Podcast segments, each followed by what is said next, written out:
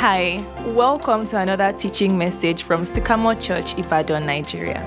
If you've ever watched this Who Wants to Be a Millionaire thing, you probably know about how that there's that real tension when there's a decision in front of you and you feel like this decision can determine the rest of my life. Like you've heard the figure, 10 million, and then you're facing this, this question, and it's like, if I get this right, my life can be different. And again, if I miss this, I can live the rest of my life with regret, basically.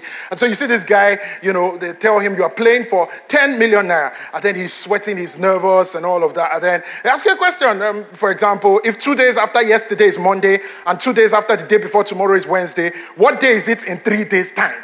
Option A, Sunday. Option B, Wednesday. Option C, Thursday. Option D, none of the above. And so the guy is staring, and how many of you know the answer to that? Okay. uh, but, but, but let me ask you this one. Does your life actually feel that way perpetually? Like, it's almost like I'm always in this, hey, option A, and if I get this, it's like I can smell greatness if I get it right. But I also feel like if I miss this, I might live the rest of my life. So maybe for you, it's not you are playing for 10 million. It's like you are playing for your marriage. Option A, Kunle. Option B, Raphael. Option C, Mustafa. And then you're like, hey, uh, or option D, none of the above. So yeah, yeah, yeah. Then you now say, lifeline, phone a friend. So you call, what do you know about Kunle? Or something like that, right? Um, totally, all right. If you are thinking of that decision now, just calm down, all right? Um, but or maybe for you, it is I'm praying for for, for the girl that I should marry. Option A, brown skin girl. Option uh, uh, um, but, or, or, maybe it's even praying for career direction, praying for play. No, playing. Like now you are playing for career direction. Option A, endure with my current job. Option B, um, vex and go. Option C, you know, sell my children a jackpot. So, so you, you, the other lifelines that we use are things like Ask Google. So you go on Google and you know questions you type. If somebody is being frustrated on their job, should they leave? You know the kind of questions that you type, right? Just basically this thing of I have a decision in front of me. If I get it right, because it's a real tension to look at a decision and feel like I can lose it all. Um, by just getting it wrong. I feel like I, but I feel like I actually smell greatness. I just don't know which option to pick. Um, maybe you've actually, this morning as we speak, you know that you've made some very stupid decisions that you are not even proud of, real life decisions. Because there are actually, obviously, different types of decisions. Like you can be going home at night and you want to buy bread. A decision of should I buy coconut bread or should I buy butter bread? It's a decision, right? And sometimes you're not sure, you're not sure, mm, you should pick one and so, okay? Or there are decisions of staring at a menu in a restaurant, right? And you're just like, which one should I pick? And that's my wife, like, ah, which one? Then you, eventually, it's still the one I picked that she wants. I right? Um, or you, you maybe you even go somewhere and it's like um, jollof rice, but the way they spell it, they wrote jollof rice. Let me advise you, jollof rice is okay. Anyway, okay, or, or, maybe it's, it's decisions like what should I wear? You woke up this morning and it's like what should I wear? All right, um, maybe it's like ah, should I wear this like hot skirt? It's a little short, not too short. Mm, can't wear. Let me tell you what God God doesn't want you to wear. That's. Okay, um, or, or, things like should I go on with this relationship? Should I go into marriage? Or should I just quickly break? Um, where should I live? Should my family relocate to where the grass looks greener?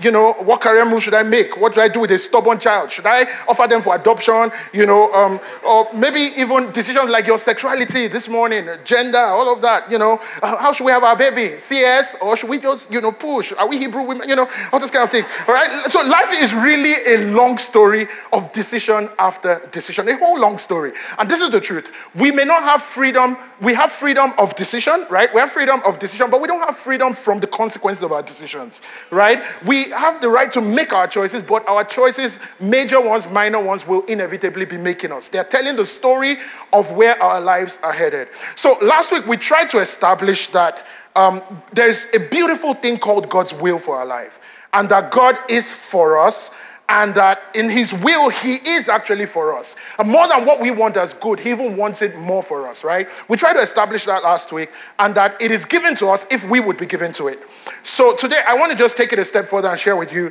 on obviously what i call how to make great decisions because I really believe that it's in your reach to be making incredible, brilliant, winning, life giving, beautiful decisions every single day of your life. And I hope that I can show you today that through the help of the Holy Spirit, you can live your life making decisions at a God inspired level. All right? So let's start from Romans chapter 8, verse 14, and we'll build a conversation out from there. Romans 8, verse 14 says, For those who are led by the Spirit of God are the children of God, right? For those who are led by the Spirit of God are the children of God. So catch that. If you are a child of God, you have the privilege of making decisions from a level, please keep it up, where you can say, The Holy Spirit is leading me. The Holy Spirit is the one influencing me, all right? You have the privilege of the guidance and the influence of the Holy Spirit if you are a child of God. But maybe you're here this morning and say, I'm not even certain that I am a child of God, all right? The good news is, before the end of this service, you can get that right, okay? So just track with me. This is for all of us. So I'll start by making an introduction or just look at the person of the Holy Spirit there. So I'm going to start by making whether an introduction or a reintroduction to the Holy Spirit this morning. Let's introduce the Holy Spirit and how we should be thinking. And this is why it is so important that we start thinking about the Holy Spirit. If God has a good plan for your life, if God truly has, and we've said that God is for us, God has a good plan. If He truly does, then how do I even know it? It feels like it can be far away. But listen, 1 Corinthians chapter 2, verse 11, it says, Who knows a person's thoughts except the spirit within him? How can I know what you are thinking? It's your spirit within you that knows what you are thinking. It says, In the same way, no one knows the thoughts of God. So when God says, I have good thoughts for you, thoughts of good, not of evil, God has thoughts about your future, about your life. It says, Nobody knows the thoughts of God God except the Spirit of God. So that Spirit of God that knows the thoughts that God has for us is then given to us. So we're now saying that we have the Holy Spirit, that if we're children of God, we have the Holy Spirit. We have the privilege of doing life with someone who actually knows the thoughts and the beautiful plans that God has for our lives. So I think it's humbling that the Holy Spirit would dwell in us. It's humbling that the thoughts that God has for our lives can be given to us in the person of the Holy Spirit. So God gives us that Holy Spirit to start to lead us. And, you know, that's why it says, as many as are led by the Spirit of God, we become led by the Spirit of God into the beauty of God's plans for our lives. But maybe you would say this morning, oh, yeah, I'm a Christian, but how do I know I have the Holy Spirit? Like maybe, oh, I, am actually a, like just actually I'm a baby Christian, you know. Uh, all right. Listen, yes, you do have the Holy Spirit if you are a Christian. Listen to Romans chapter 8, verse 9. And just look at the last line there. Romans chapter 8, verse 9. I'll show you the Living Bible. Romans 8, verse 9. It says, If you don't have the Spirit, remember that if anyone doesn't have the Spirit of Christ living in him, he is not a Christian at all that every one of us that are Christians, we actually have the Spirit of Christ living in us. What they call the Spirit of God, the Holy Spirit, the Spirit of Christ, same person. We have Him living in us. So as long as we're Christians, in fact, what 1 Corinthians chapter 12, verse 3 shows us is that the very decision by which you say Jesus is Lord, look at that last line. Nobody, all right? Can say, no one can say, Jesus is my Lord, except by the power and the influence of the Holy Spirit. In other words, you even being a Christian was by the working of the Holy Spirit at a certain level, all right? But now that you're a Christian, you have that Spirit of God present in you. The Bible teaches in Ephesians 4 that you are sealed by the Spirit that He's given to us, all right? So if you are a Christian, you have the Spirit of God. The problem here is this many times I feel that there's this cultural or maybe peer pressure description of the Holy Spirit. And so rather than pursuing a genuine relationship with the Holy Spirit, in the simplicity of what the Bible teaches us, we find that we're simply benchmarking ourselves and our experience of the Holy Spirit by other people's experiences. So, my advice to you, everybody, would be that you allow the Holy Spirit to be who He is, not who you think He has to be. I'll say that again. Allow the Holy Spirit to be who He is, not who you think He has to be. For example, the Holy Spirit is not a physical being. That's why you said He's a spirit. You called him a spirit. So don't judge his presence or his absence by physical things. You know, ah, how do I know I have the Holy Spirit? You know, I, I, I didn't fall down or I didn't cry enough or this thing. You know, and it's basically judging the presence or the absence of the Holy Spirit by physical things. And this is the deal. If something is not physical, then it is not physical. It's like I say to 10 people here, I was offering worship team in first service that I want to credit all of them with 10 million. They said I'm too poor, I can't do so. So I won't even offer them. But if I pick 10 people in this church and I say I'm going to credit all of them with 10 million now, how many of you are up for it? Okay, all right. Um, uh, okay, okay. Put your hand up first. Put your hand up first. All right. So if I tell 10 people I'm going to credit them with 10 million now, okay? And then I say now, and I say all of you submit your account numbers, and then bam, all of them.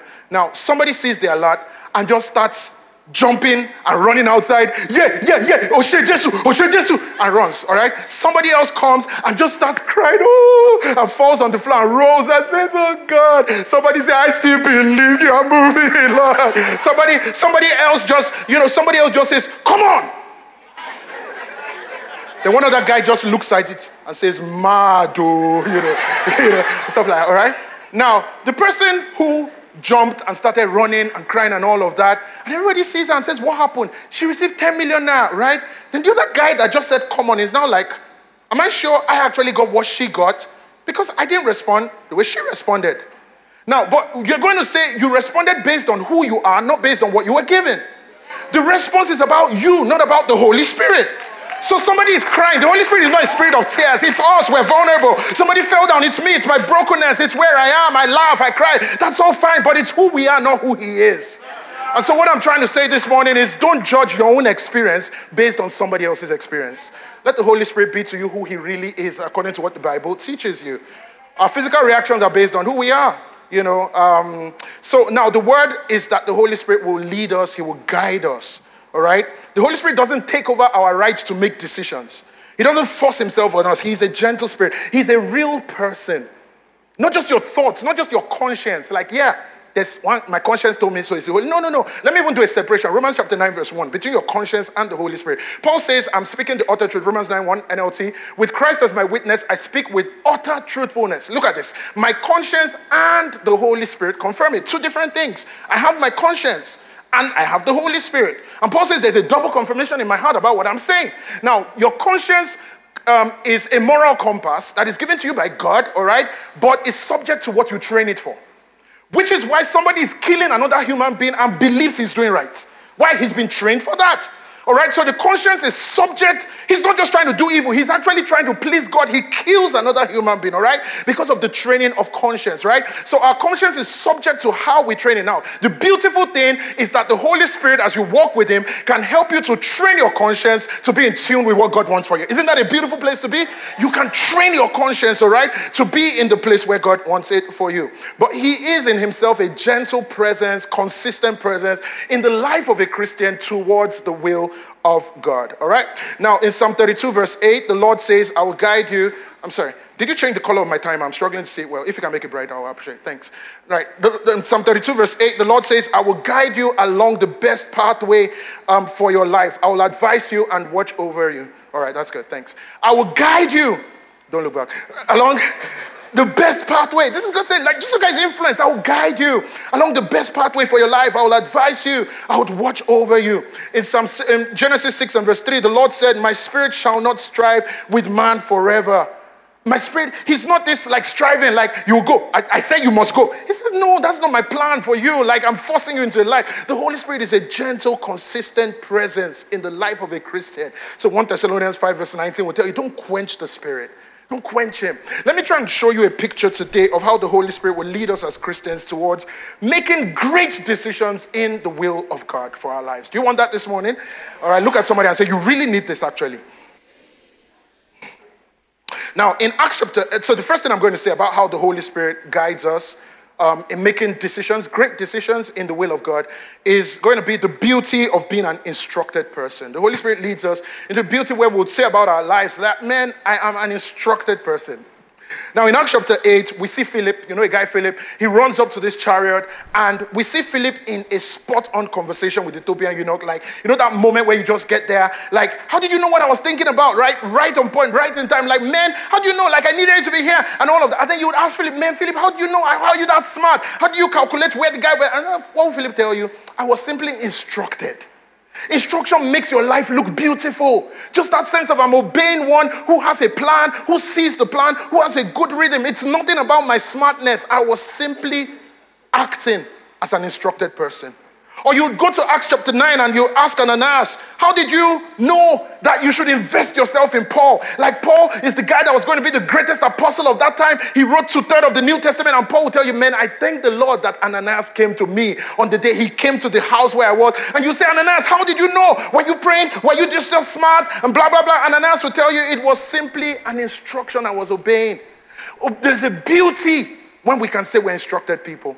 Verse 11 of Acts chapter 9, the Lord said to Ananias, Arise and go to the street called Straight. Go there and inquire at the house of Judas for the one called Saul of Tarsus, because he's praying. And so Ananias actually had his fears and his concerns about Paul. But listen, verse 15, the Lord said to him, Go, for he's a chosen vessel of mine.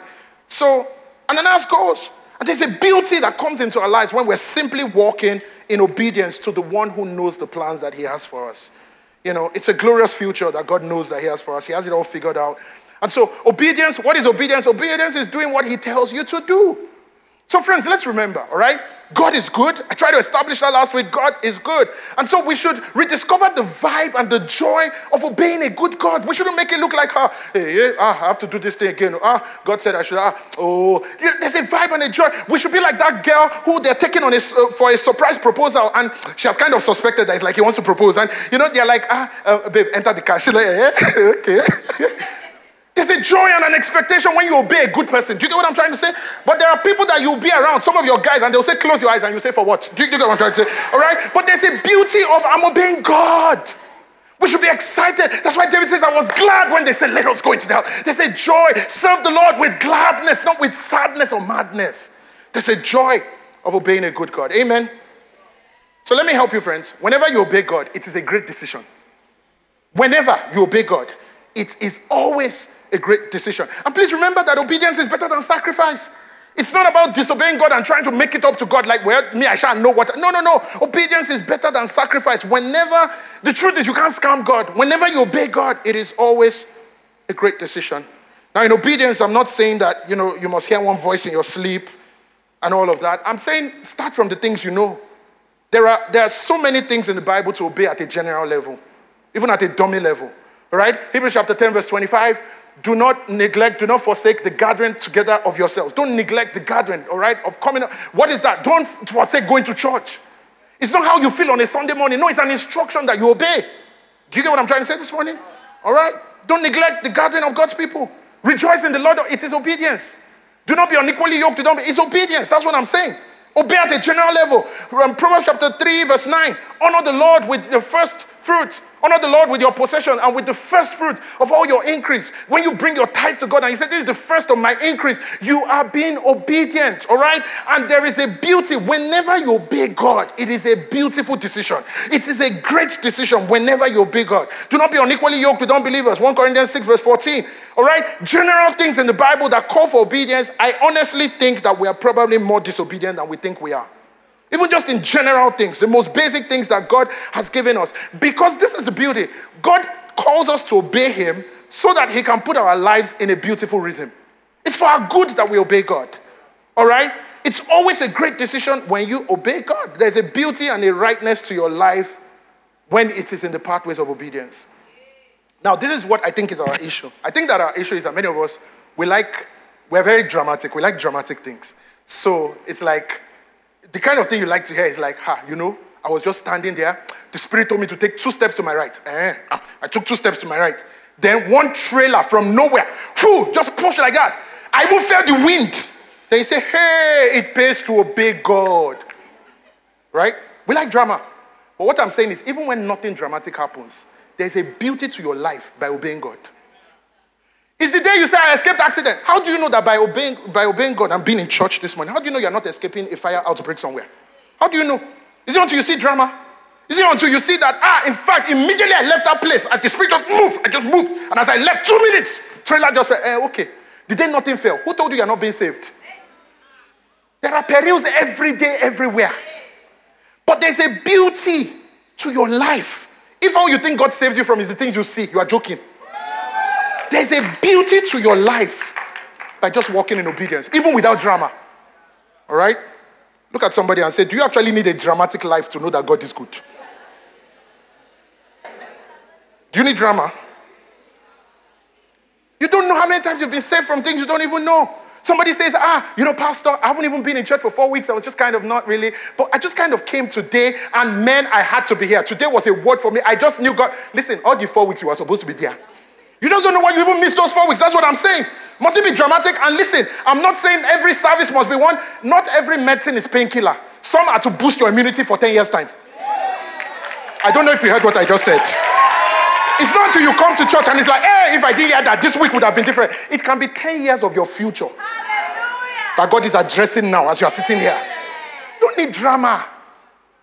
Don't associate God with drama down to that. Hey, whoa, here you are, ah, man. That's a move of God.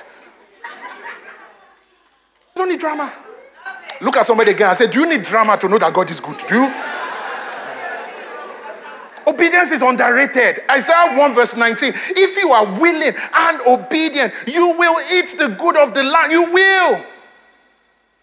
Friends, one instruction from God can save you years of pain that you won't even know you escaped. One instruction, one prompt, one nudge from God can give you, it can give you the fish that has coin in his mouth. The investment opportunity that has a future. Do you get what I'm trying to say? One nudge from God. The relationship that is going somewhere. One nudge from God. The dream relationship. And please hear me well. When I say obedience, I'm not saying obeying opinions of commercial prophets. That's not what I said. Mm-hmm. The way I look at you, you must study Yoruba because you're a star. Mm-mm. That's not what I said. Mm? Ah. Mm, you must not marry Igbo. Sir, you are high on Igbo. That is what I want to tell the person. I'm not telling you about obeying opinion of commercial prophet. Ah, mm, the way I'm looking at your son and that girl, they are not for each other. They are star. They are destined. Mm, mm, mm, what God says is consistent with what He wrote in the Bible. That's what I will tell you. What God says is consistent with what He wrote in the Bible.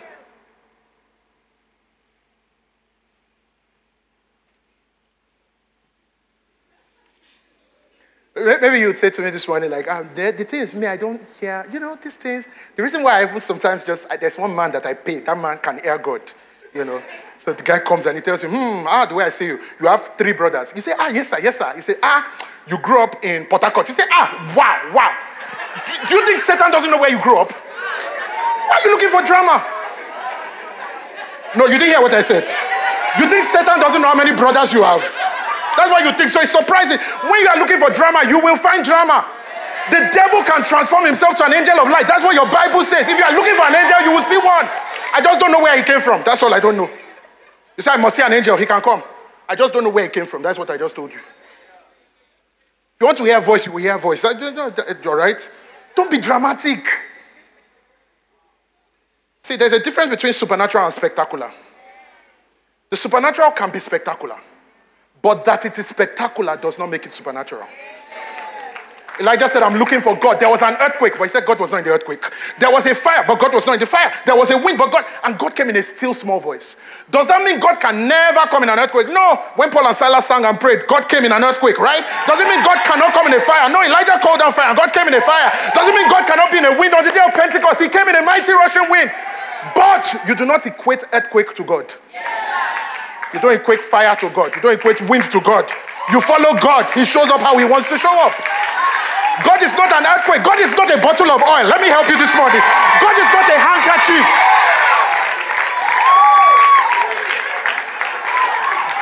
Okay.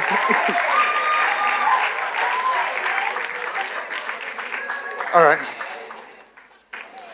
So here's what I'll tell you. At some level, the burden of God speaking to you of communication must be on the communicator to come clear, not even on the communicatee to carry all that pressure. You know the pressure we carry. How can I ever hear God? How can I, uh, okay, 100 ways to hear God, 10 ways to discern my. At some point, I'm like, can you give God a lecture on how to speak to humans? Because of the way we behave. That's the way I feel many times. God knows what you can handle and He knows how to speak to you. You are His child. My sheep know my voice. It doesn't have to be dramatic. He knows how to reach you where He knows what you can handle per time. So maybe I should show you two things that you should constantly do. Number one, keep a right posture. A right posture is a willingness and a desire. It is Samuel saying, I'm not even sure what this is, but I'm trying to figure this out. It's a right posture and a desire for God to reach me and speak to me, okay? In the right structures. But secondly, read God. Read God. Read your Bible. Have a quiet time. That's what Christians do, not pastors, Christians. Read your Bible. It's amazing how people don't even read it, but you don't have a quiet time. You don't, you don't read it. But I want to hear God. I really want to hear the plan for the next 21 years of my life. You hear something. I just don't know who spoke to you. The Holy Spirit helps us make great decisions. So, first of all, the there's the beauty of being an instructed person that I can say, man, God is speaking to me um, within the bandwidth of leading me in His will. The second thing I think the Holy Spirit does for us is uh, I would call the beauty of being a person of vision. A person of vision. A person of vision. Now, a person of vision makes decisions not merely by the apparent, but at a level that is more than the here and now. It's more than the hunger that I'm feeling now, more than my need now, more than my emotions, more than what people are saying, all of that. A person of vision has a sense of more. There's just that, man, I see more. You know, their decisions are in tune with the more that they know. They are well positioned with a sense of there's tomorrow, and I'm positioned for it. So, what the Holy Spirit does is that He empowers us to make great decisions by giving us that sense of more. Listen to John 16, verse 13. It says, when, the, when He, the Spirit of truth, has come, He will guide you. Look at that word again guide you, not force you, not coerce you, but guide you into all truth. For he would speak, he will not speak on his own authority, but whatever he hears, he will speak. And look at this, he will tell you things to come. So the Holy Spirit starts to give us that sense of what's ahead, what's coming. He's called the spirit of revelation. All right? So he gives us a sense of vision so that out of a place of vision that is more than just the apparent, we can make great decisions. So, by the help of the Holy Spirit, I believe that you can also start to even incline your life towards being a person of vision. Let me help you. Don't start by just saying, What should I do about this or about that? You know, should I do this? Should I not do that? What do I want to do? Start by, let me give you a vision question. The bigger question should be, Who do I want to be? Who do I want to be? What do I want my family to be? What do I want to become? Right? Who do I want to be? Let that be the fuel for what should I do? All right? So we behave like people of vision because we have the Holy Spirit. All right? When you're seeing that more, then you're not just going to be in a what do I do? How do I feel? You know, and all of that. Okay. Third thing I would say this morning about how the Holy Spirit helps us make great decisions is what I call the beauty of trying within God's will. Of trying within God's will. The Holy Spirit would make you the kind of person that would see a bandwidth and you will try within the will of God. So, uh, maybe it was there was a day, not a, a little while ago, that I really needed and I prayed for and wanted my children to disobey me. Um, and I'll tell you what happened. At the time, maybe they were like four and five, I think. It was a little while ago. And I was home alone with them. And then I needed to get something. I didn't want them to go with me to this um, um, place I was going to buy it. So I, I told them, I said, I, I want to go out. I'll leave you guys alone. Um, and they were like, don't come. I said, no, no, no, don't worry, you'll stay home alone. Um, but I gave them very strict instructions, all right? I said, stay inside the house. Um, so we live alone in the compound. I said, don't come outside the house. Don't come outside the building. Um, so don't come to the gate at all. Don't come outside. I said, stay in the house. Just lock yourselves in there. I said, I will drive out. When I come back, I'll open the gate and come in myself. And then they kept asking me questions like, um, uh, what if somebody's knocking at the gate? I said, don't answer anybody. They said, what if, should we ask who is it? I said, don't ask. Ignore. Just stay in the house as if you are not there, right? I don't want trouble. My wife don't know I left you alone. You know? So like, so I'm like, don't go out. Just stay in the house. And this, I said, promise me, swear. Okay, they, they, they, they said, what if this person? I said, don't answer. They said, can we just? I said, don't, don't, just ignore. Stay in the house. I'm going. I'll be back 30 minutes or something. Okay. So I went. I did what I wanted to do quickly. Drove back you know, and then got to the gate.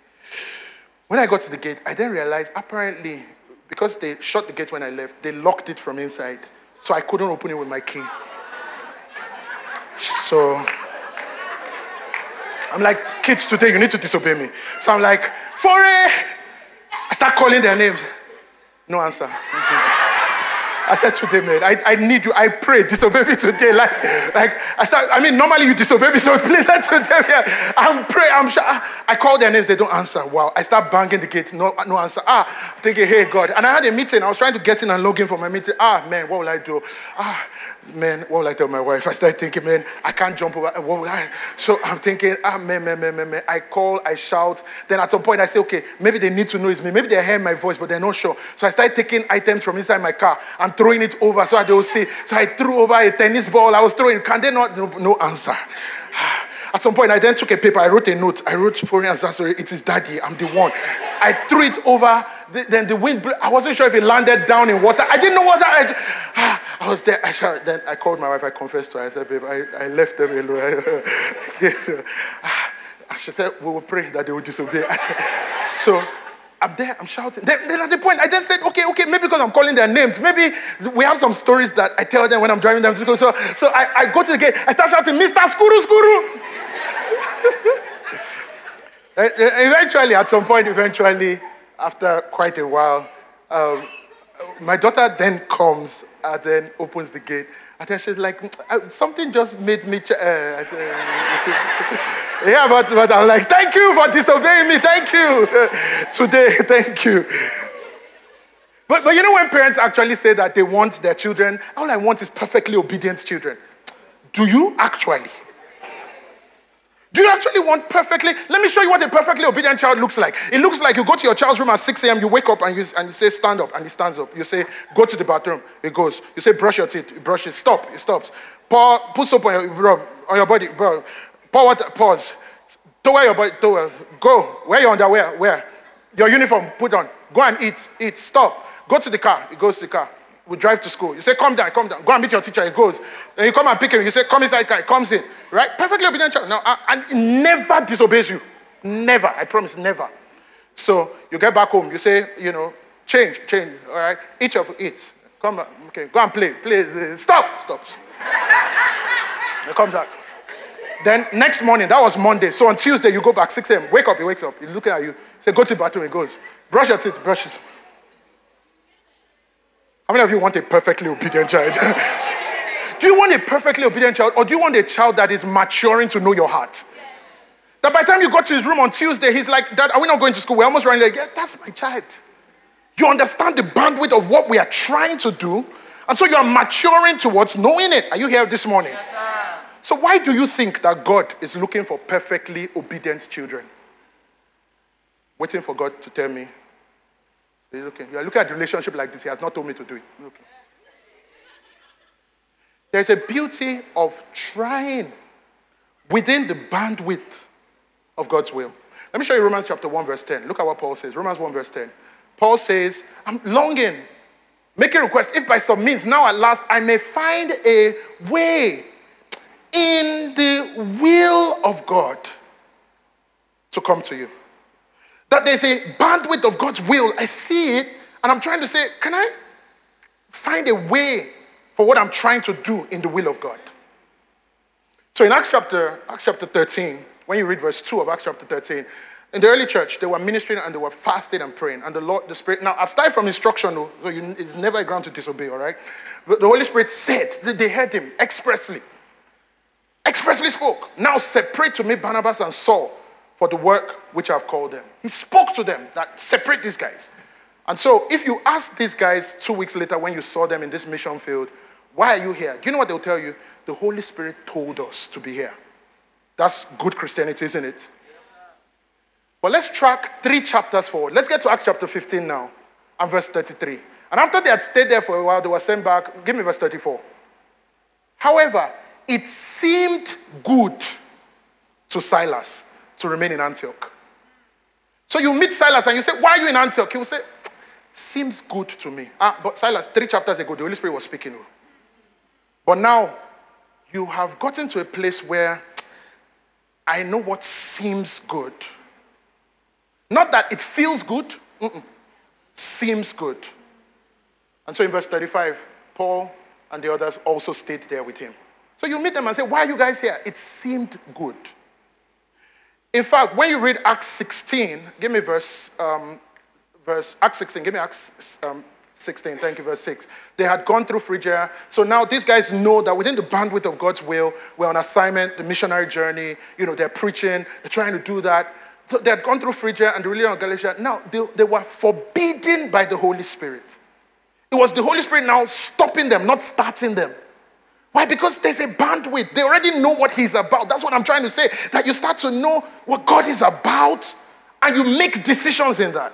But the Holy Spirit is the one stopping them. They were forbidden to preach the word in Asia. Now, look at verse 7. After they had come to Mysia, they tried to go into Bithynia, but the Spirit did not permit them. But look at that word. They tried. They tried. All right? Tried. Why did you try? Because it's within the frame of what we know God has sent us to do. I tried to preach to that, my neighbor. Huh? Some of you is that if God wants me to preach to me, he will tell me to preach. Uh-uh. It's the Holy Spirit that stopped them, not that started them. Are you carrying me today? Yes, they tried, but the Holy Spirit did not per- uh, permit them. And so I believe that within the bandwidth of God's will, there's a sense of you get to a place where you start saying, I see what God is doing. I see what God is about. I see the framework of what God is doing in my life, what God is doing in the earth. I see what God is doing, and within that bandwidth, I see what matters to God. I see what pleases God. I see the heart of God, and within that bandwidth, God's heart for marriage, God's heart for life, God's heart for productivity, God's heart for family, God's heart for children. I see it, and I start to say what seems good within that. In fact, let me show you an interesting scripture because in Acts chapter Acts chapter 15, verse 28. These guys now make this statement. They now they're like making a decision. They now said, yeah, that it actually seemed good to the Holy Spirit and to us. Uh-uh. You know when you have a child that is now putting opinion in your discussion? That uh, Holy Spirit, yeah, okay, that's what the Holy Spirit say. But we in yes, okay, both of us agree. Do you get Seemed good to the Holy Spirit and to us. That's maturity. Hebrews 5, verse 14. Last scripture on this. Solid food belongs to those who are full age, that is by reason of use. Somebody say reason of use. They have their senses exercised. That that exercise starts to tell you the difference between good and evil. There's mental, there's sense exercise. Like carrying weight. You use it and you start to know the difference. Amen? All right. Um, let me do one more. Two more. Is it helping anybody? All right. Um, how else does the Holy Spirit help us to make great decisions? Let me talk about the beauty of being aware and thinking critically. The Holy Spirit makes you aware and helps you to think critically. In Luke 14, Jesus is telling this story, parable, about how, from verse 28, if you intend to build a tower, what are you going to do? You will first sit down and count the cost and you know, do I have enough to finish this? That, that's what will determine the decision you make. So Jesus was saying it's a valid principle for making decisions, like count the cost. Then he goes on to say that, or that if you do that and you, you don't finish it, people will mock you. Then he says, or what king in verse 31 who is going to war against another king will not first sit down and consider whether he's able with 10,000 to meet the person that's coming against him with 20,000. So if not, while the other, he'll quickly stop. He'll ask for conditions of peace.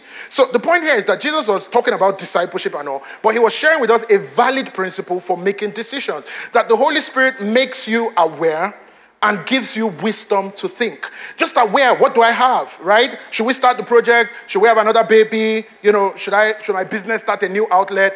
It's a simple thing of being aware of what do I have you know, what can I afford? What are the implications of doing this? Like an awareness, and then he gives us the wisdom to make critical decisions. So, what I would say to us is that it is not a spiritual thing to be spontaneous with your life.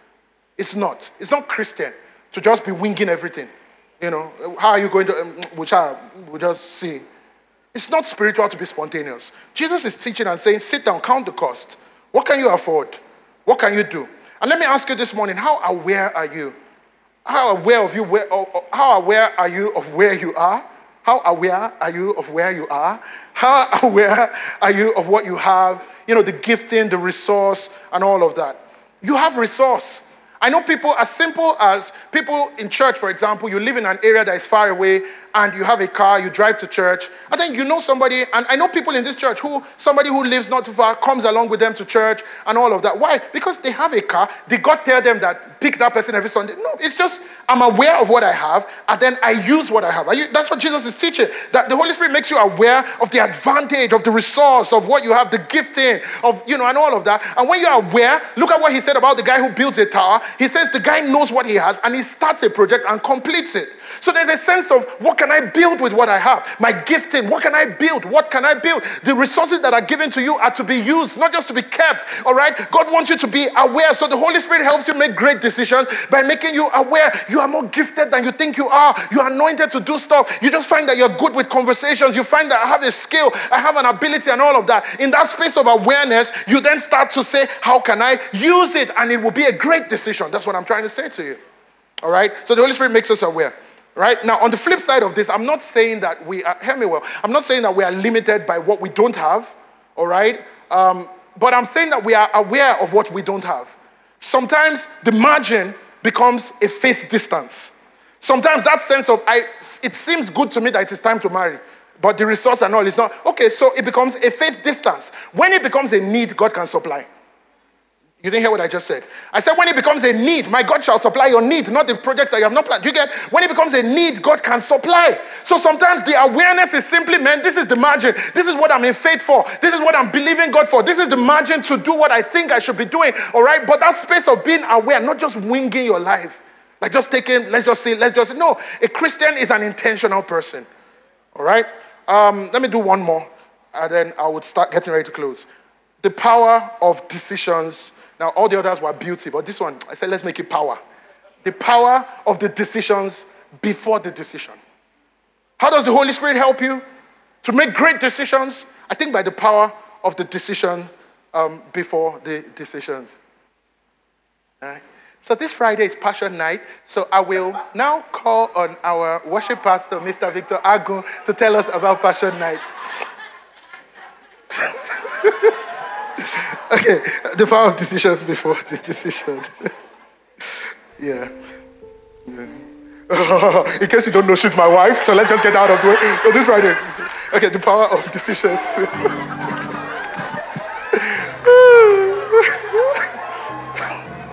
Alpha. okay, okay. The power of decisions before the decision. So, so I, I you know, on, on election day in Nigeria, we had presidential elections in February. So many people that they aggressive, you know, the morning of the election, ah, your candidate, the way people carry their candidate, ah, you almost think, eh, do you know him personally? You know, like, uh, candidate, like, ah, this, this year is the year, this is the person we're pushing. And I won't mention name, but some of you know, you know, they carried, ah, you know, you followed Supreme Court in the, you know, they carried it.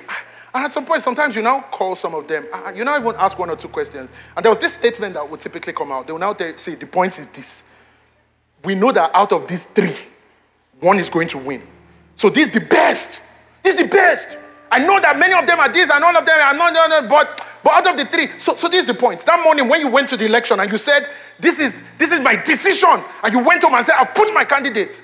Actually, if you really had a decision, that would not be the person you'll be voting. But there were decisions that had been made that narrowed the decision you could make. Are, are you hearing me this morning? So, in other words, your real choice was not what you did that morning. It was really the decisions that had already positioned you for this decision. And today, what I want to tell you is if we can be thinking about making great decisions and thinking of it by actually, it's not first the decision I'm making, it's the decisions before the decision I'm making. I'll tell you what I'm saying. If you're going to be a person that makes great decisions, then you're going to make the great decisions before the great decision. Let me help you. If you are looking for a fish, eh, the decision to be around a river, water, lake, wherever, it's already 90% of you finding a fish. Eh? The decision to go to water, not bush. Do you get? You will not be by the bush and fish. Do you get? All things being equal. so the decision to say, um, just by the water is first the decision. I want to have a happy marriage and choose, okay. Uh, the big problem of some of you is not who you will marry, is that in the last five years, you have not even had sensible community around you. Friendship. I'm not saying life partner first. I'm saying the decision to just even have. The only thing that interests you about being around people is people that you can abuse yourself. Mad, your papa, yeah, that. Then one day you now say, Lord, lead me to life partner. It's, it's the decisions of the last five years. Be in church, be around. But every day you say, eh, hey, I shall go to church. You shall come in before the end. Then, as they're about to start closing, you have crossed the road. Okay. Then two years later, you're now, you now go to Shiloh.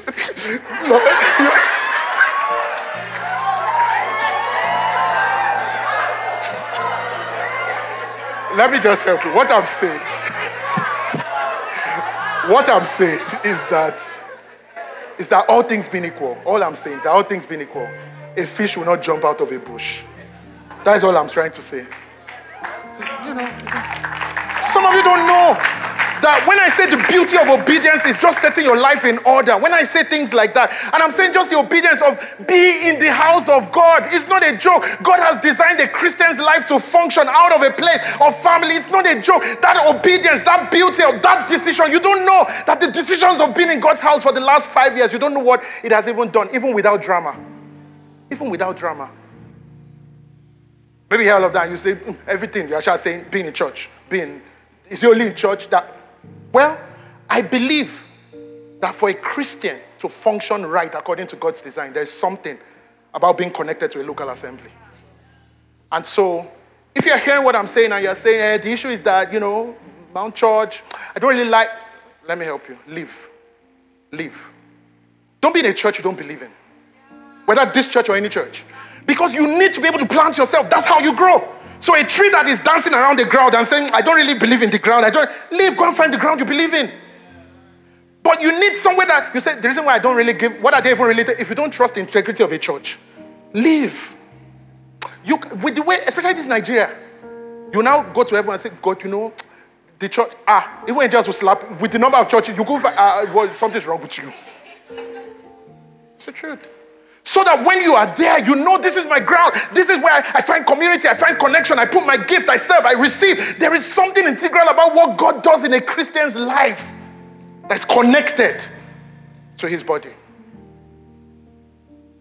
So honestly, with all due respect, I honestly tell people that. I've had people walk up to me in this church who say, I'm in a place I don't really, I say honestly, I would encourage you, I'll support you to go where you believe if it's a church.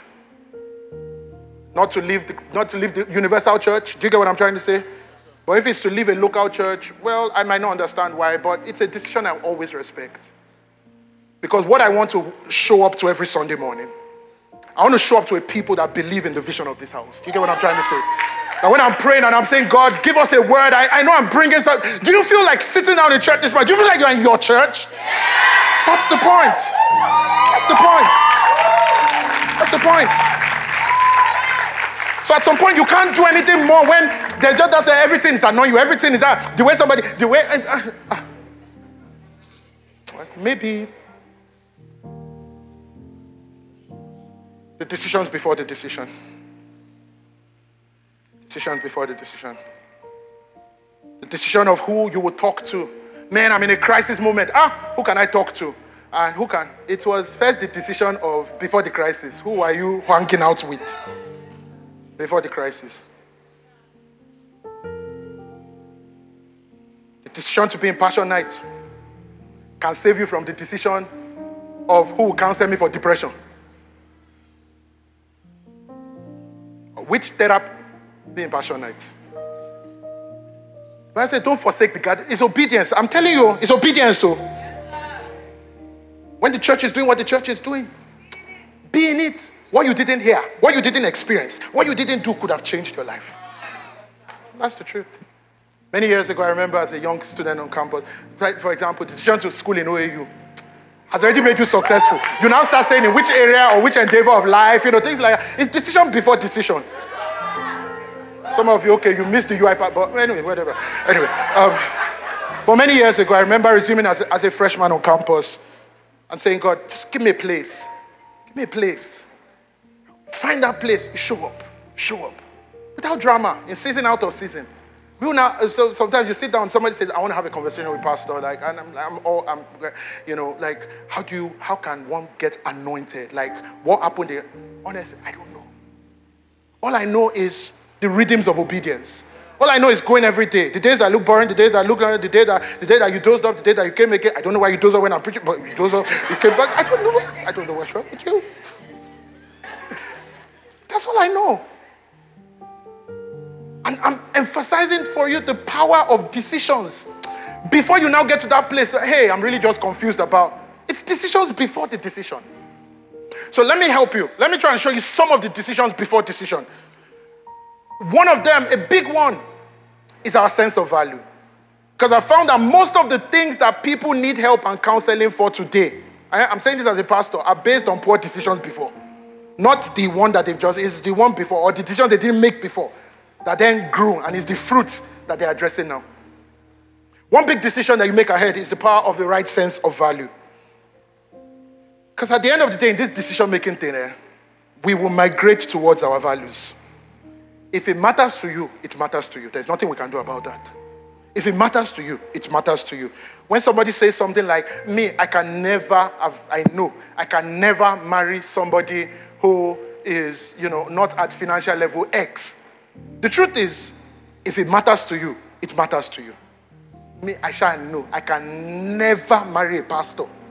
If it matters to you, I can never marry somebody that is older, that is young, that is this, that is that, whatever. If it matters to you, like the way some people say that if somebody is older, one day I asked somebody, I said, ah, you know, the problem is that this person is older. I eh, okay.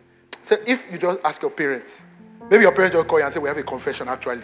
That when you are born, we said we don't want people to think you are, so we removed two years from your age. Will you feel different about yourself today? That's it. You are who you are. But anyway, if it matters to you, it matters to you. There's nothing anybody can tell you. At the end of the day, we migrate towards our values.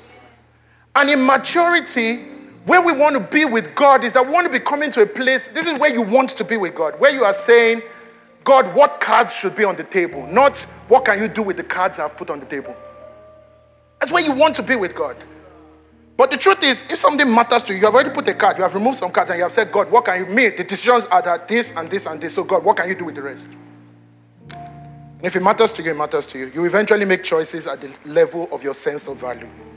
Your values will be pulling you. There's nothing anybody will say. I'm telling you. So the decision ahead about your values will determine the decision that will be great in the moment you're making it. So all I can say is invest towards having the right values. Valuing right. Have those tough conversations with yourself. Learn. See, we are all self absorbed. And the problem with us is that we, when we are wrong, we don't even know we're wrong. You really believe those things. So you need to be able to expose yourself to learn in the direction of God's word. To learn, to grow. So that there's that sense of the underlying my life are the right sense of values. So let me help you with, with this. You remember a guy called um, Jacob? Jacob was Esau's brother, right? Right? Now, I'm going to show you about Esau making a very, very stupid decision. You know, you know the big Esau decision? He sold his birthright for Asaru. Eh? Okay. So you, you are about to condemn Esau, right? We're about to. In fact, the Bible does. But let me first show you about Jacob, his brother. Because years later, after Esau had done what Esau had done, Jacob didn't sell for food his birthright. Jacob sold his child for food. So I'll tell you how. You know there was famine. Eh, there was famine. Then they now said, he now sent his sons to Egypt and said, go and bring food. So they went. Then they met Joseph, who was now like ruler. And then Joseph said, Where's that your youngest brother? They said, Our father will never release him. Joseph now said, Except you come back with him. Don't come back here for food. So they came back and they told Jacob. Jacob said, Lie, lie. He will never release Benjamin. I've lost Joseph. I will never release Benjamin. The Bible says Jacob said, Will not. But the Bible says, When the hunger, when the famine persisted, Jacob now said, Ah, well, take Benjamin and go and bring food. What did he do? He sold his son for food and he got away with it. But the guy that sold his birthright, I mean, birthright is my own now. It's not my child, it's me. It's, it's me that they used to call but They stopped calling me but but this guy sold his child for food. So I want you to see this because it was not so much about the decision of sale, it was sense of value. What did Esau sell? When you read in Hebrews 11, Hebrews 12, verse 17, it tells you, Hebrews 12, verse 17, it says that Esau, afterward, he wanted to inherit the blessing. He was rejected because he found no place for repentance. Like he was trying to say, Ah, I regret that mistake. Please, can I? He said he couldn't. So he couldn't get the blessing. That was, that was the point. So now let's go back to Genesis 25. Let's track it. Go back to Genesis. And then let's track it. Jacob said, Sell me your birthright as of this day. And Esau said, Look, I'm about to die. Hunger There's something they say, but I can't say it. Some people will say, Oh my lady hunger. he said, I'm about to die. What is what like what is look at what is birthright to me? Express. Then Jacob said, Swear to me as of this day. So he swore to him and sold his birthright to Jacob. Now go. And Jacob gave Esau the bread and stew of lentils. He ate and drank, arose, and went normally. Thus, Esau, look at the word, despised his birthright. It was a value thing. He said, hunger, birthright. Now, what was the birthright? So let's track that. This birthright was coming from a man called Abraham, his grandfather, who had a covenant with God. There was something Abraham had with God. In that generation, only one person could have it. That God found a man, Abraham. Abraham was not an ordinary man. These guys grew up hearing stories of their grandfather. This guy is not ordinary. When, when, they, when there's no water, this guy would dig. He would find water. God's hand was on him. He had a right standing, a covenant with God that they will come and raid Abraham's house and go away. Armies, Abraham will call his house boys, he will follow them, he will recover. They knew Abraham was not ordinary. Kings would tell Abraham, You are too mighty for us, go away. Covenant with God. And when Abraham was going to die, he passed it to Isaac. And Isaac was carrying that same blessing that he received from his father, one in a generation. Isaac would dig the same wells that his own father dug, and he would find the same water.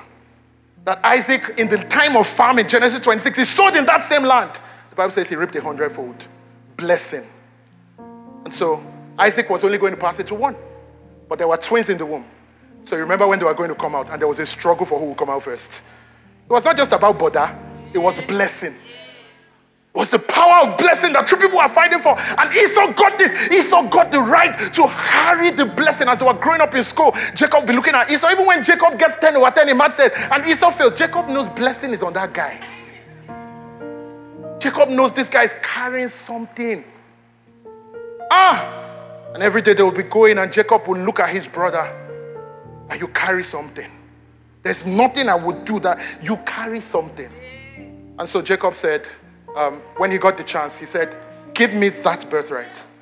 And listen to Esau's words now. Esau said, I am hungry. What is birthright to me? What is my standing with God to me? When I'm hungry. What is all this Christianity, Christianity, Christian value? Even Pami? Like I said, Omaleniongao. People will make stupid decisions because they didn't value the covenant. It's the decision before to value who Jesus is to you. You wake up, you carry your family to any part of the world, and you're not even asking, What is our spiritual stand here? Because you never valued it before. There's nothing I will tell you. What matters to you will matter to you. If all you want is to have picture with Onyibo at the back, you will have it. There's nothing I can tell you. All I'm saying is value right. It's not everything that is how much is the money. Value right. Do you value raising a generation? Do you value, that's what I'm trying to say. Do you value who Jesus is to you? When you don't have that sense of value, you to be analyzing that guy. You're saying, actually, you know, once in a while he goes to church. Oh. For example, during his mommy's 60th birthday, he was in the service. And do you know what you are saying? What is covenant to me? I'm hungry. When you are hungry for marriage, then you will know what you really value. When you are hungry for a job, that's what everybody is doing. So I say the decisions before the decision will determine the great decision you will make. People will marry anything because they're hungry. 30% clapping, 70% is paining them.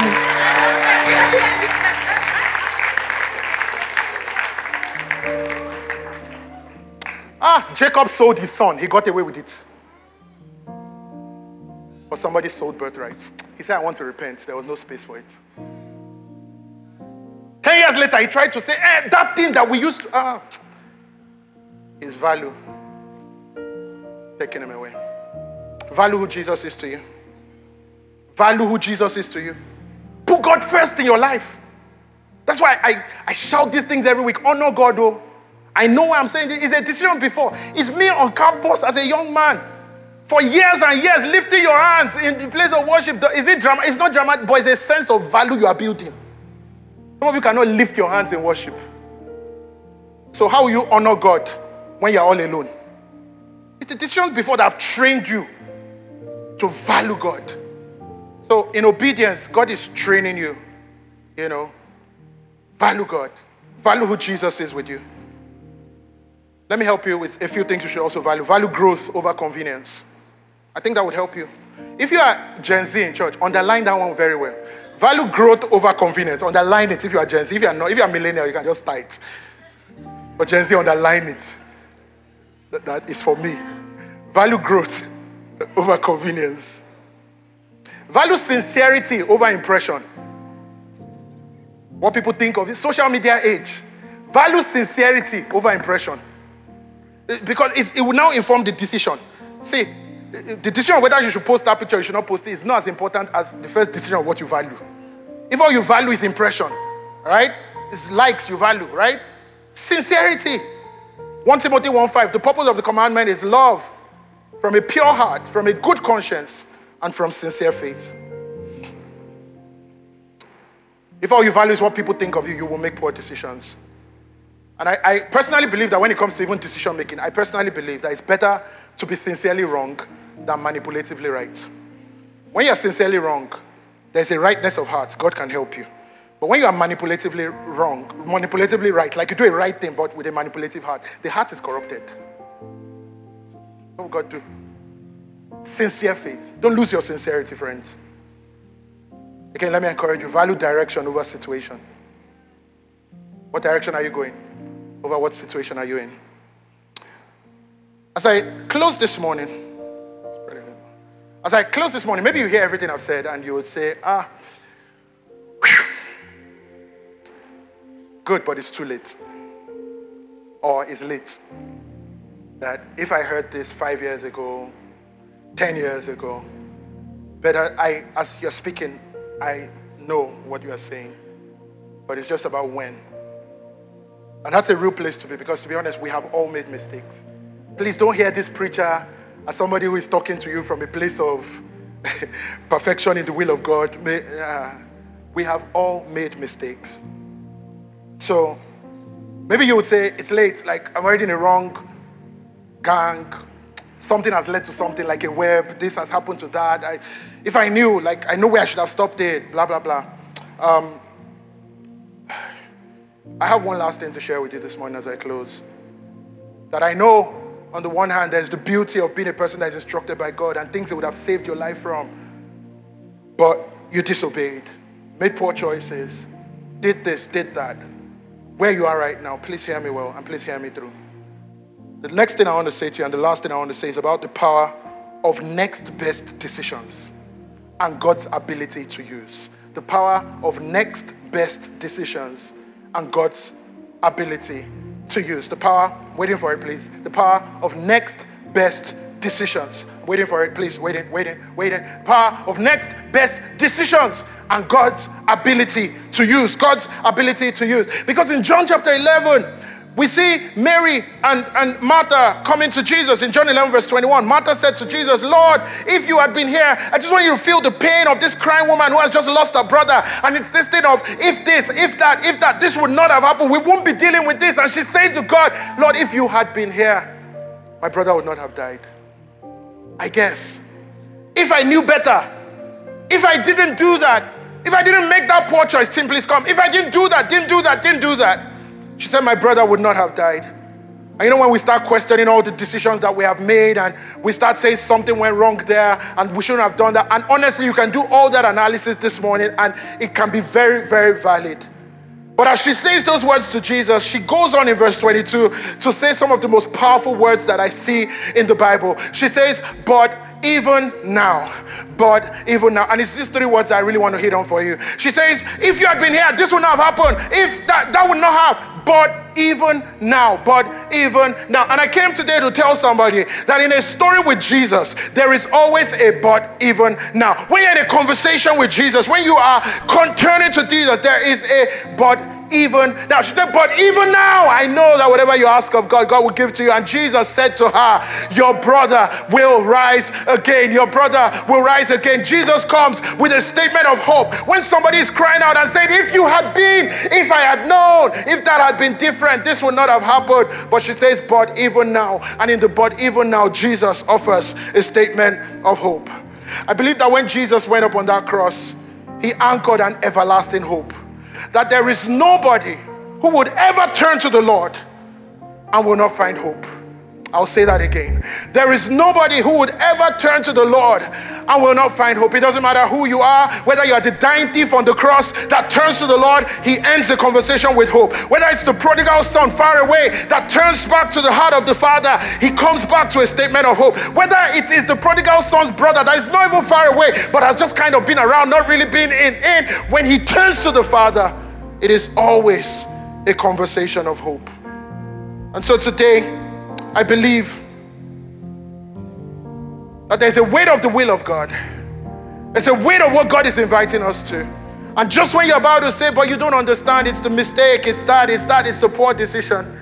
Um, what I want to invite you to today is the power of next decisions, the power of next best decisions, and that we can trust God's ability to use it for His glory. So, some years ago, when, when this whole thing of driving with maps came out, I used to be very thrilled about it. Like, ah, I can set a destination on my map. And so I'll be driving the most basic distance, and then I would set a destination on my map and ask it to guide me. And so I'll start giving instructions, turn right, and then I'll just be thrilled, like, how does it know where we are? And all of that. And then it would say turn left, and I'll turn, and then I'll make the turn, and, and then it leads me home. I was just so excited about it. And then I remember one day as a young man, I decided that what, let me even test this thing. So the guy is telling me that go straight, and then he says turn right.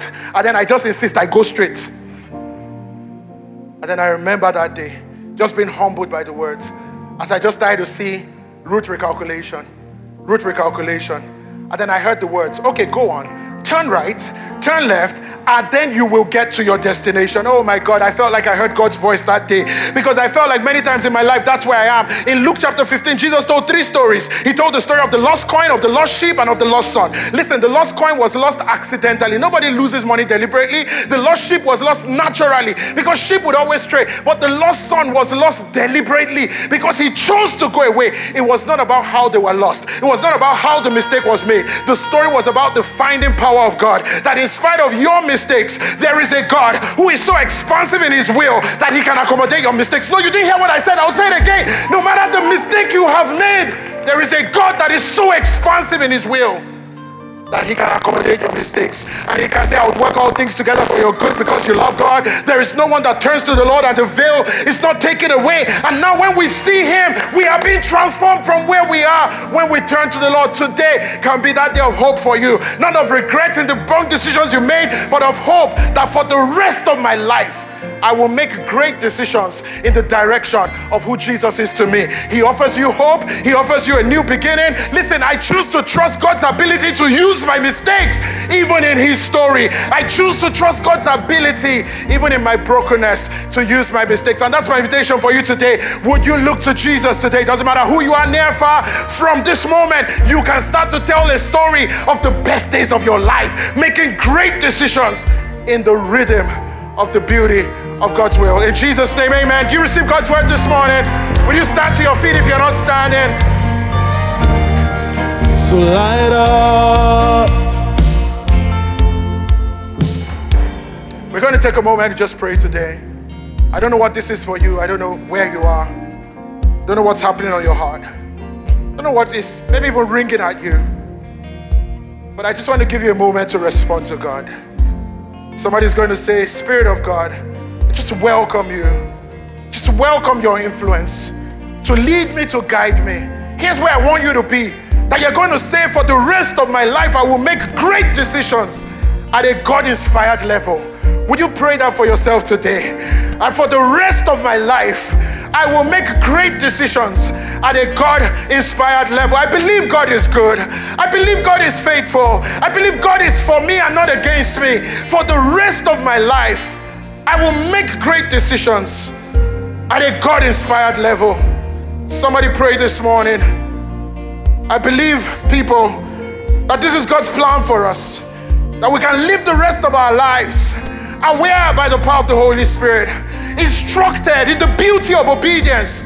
We can live the rest of our lives in the rhythms of the expansiveness of God's will for us. And pray today over your life, pray over your family, prayed over your children, prayed over the work of your hands, that I will make great decisions at a God inspired level. Prayed over your relationship. Oh, you shouldn't have five years ago, but today, what is the next best decision? Pray this morning. These are moments where God determines the rest of your life. Somebody that can be healing for your pain. You don't have to live in regret. You can live in a story of hope. You can live in a story of strength. I really believe it. This is the gospel that Jesus offers us hope. Jesus offers us hope. Day by day. Day by day. Somebody pray this morning.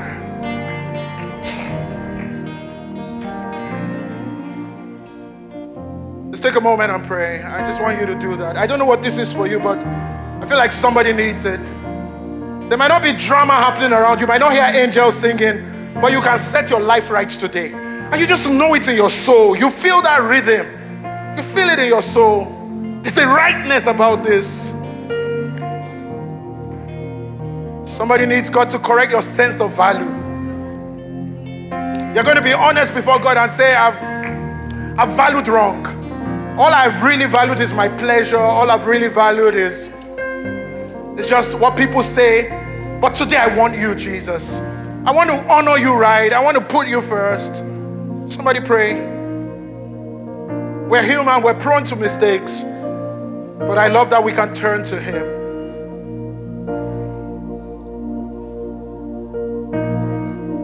Somebody say in Jesus' name, I'm giving to you, Holy Spirit, more and more. I give myself to you. Now say, lead me. Say, inspire me. Please fill me. Please teach me. Please make me all that you want me to be.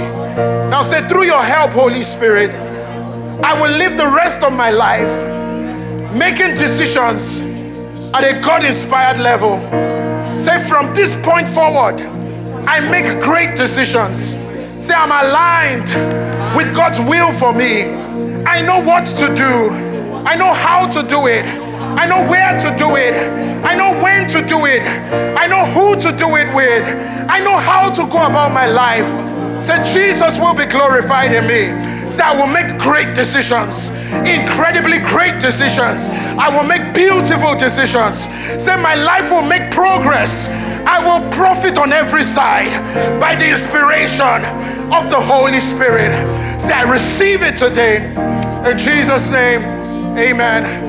And day by day, Lord, Let's pray this together today. three things I pray to see you more clearly, love thee more dearly, follow you more nearly, day by day. Help me to see. see you more clearly, love you more dearly, follow you more day by Help me to see you more clearly, love thee more dearly, follow you more nearly. Day. Let me hear the church. Help me to to see you more clearly, love you more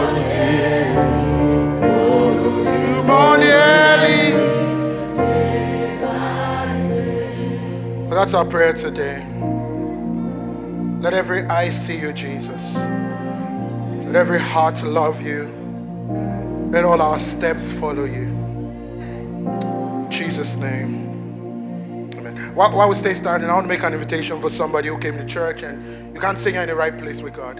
I don't know who you are or how you got to be with us this morning. I'm so glad that you can be here and you can be hearing this today. But I'll tell you what, this is the basis. I was saying about how the Holy Spirit is, when we are Christians, when we're in the right place with God, in the right standing with God through faith in Jesus, then we know that we have the Holy Spirit and He's working in our lives. Maybe you, you hear everything I'm saying and you say, I can't boldly say I'm in the right place with God. There's only one way. If anybody here is right with God, there's only one way. It's not by working hard, it's not by going to, it's by putting your trust in what Jesus did once and for all on that cross. He died the death of the guilty. Not because he was guilty, but because we were guilty. So when we put our trust in that and we say, I believe you did that, and I trust in what you've done, then it is accounted to us. And now we can be in a right standing with God. We can have the innocence that He had because He took on the guilt that we had. That's how God makes it work. And so if you're here today and you say, I haven't put my trust in that, and I want to do that, whatever words you use, I want to be born again, I want to give my life to Christ. Maybe at some point you had made this decision, but as we speak today, you know you've walked away from it. And you want today to be that day of coming back home. I'm so excited about the chance you have this morning at Jesus. This is that great decision that starts to lead to every other great decision. So I don't know who you are, But everybody is standing because we honor your decision. I'm asking everybody to bow their heads, close their eyes. Let's give a friend a moment. If you say to me, you're speaking to me, I need that. Where you are, when you put your hand on your chest on the count of three, God sees you, He knows you. One, two, three. Put your hand on your chest right where you are. God sees you and He knows you. God bless you. If you're doing that, God bless you. And online also, anywhere you're following this right now, just put your hand on your chest. God sees you and He knows you. That's a miracle that is happening in your life right now. Thank you. Thank you for your sincerity this morning, everybody who is doing that. I'm going to lead you to say prayer. This is a family, not a crowd. We want to stand with you, all right? And so everybody's going to join in and say this together. But everybody who has their hand on their chest, I want you to say these words with boldness. God hears your voice this morning, all right? Let's say together this morning, Heavenly Father, I come to you today because you've made a way for me to come through the death, the burial, and the resurrection of your Son, Jesus. Say, I believe with all my heart that Jesus Christ is the Son of God and is the Savior of the world. Say, I make today the day that I boldly confess Jesus Christ as my Savior and my Lord. Say, I give everything to follow you. Please forgive me of the past and give me a whole new life. Say, I will follow you for the rest of my life. Say, I believe that I'm a child of God. I'm washed clean in your blood. Today is a new day in my life. I'm a child of God, totally forgiven and totally loved. Say, one day I'll be with you in heaven. In Jesus' name, amen. Amen. Come on, can we congratulate everybody prayed that prayer this morning? Congratulations, everybody who prayed that prayer. Thank you so much for joining us here at Sycamore Church.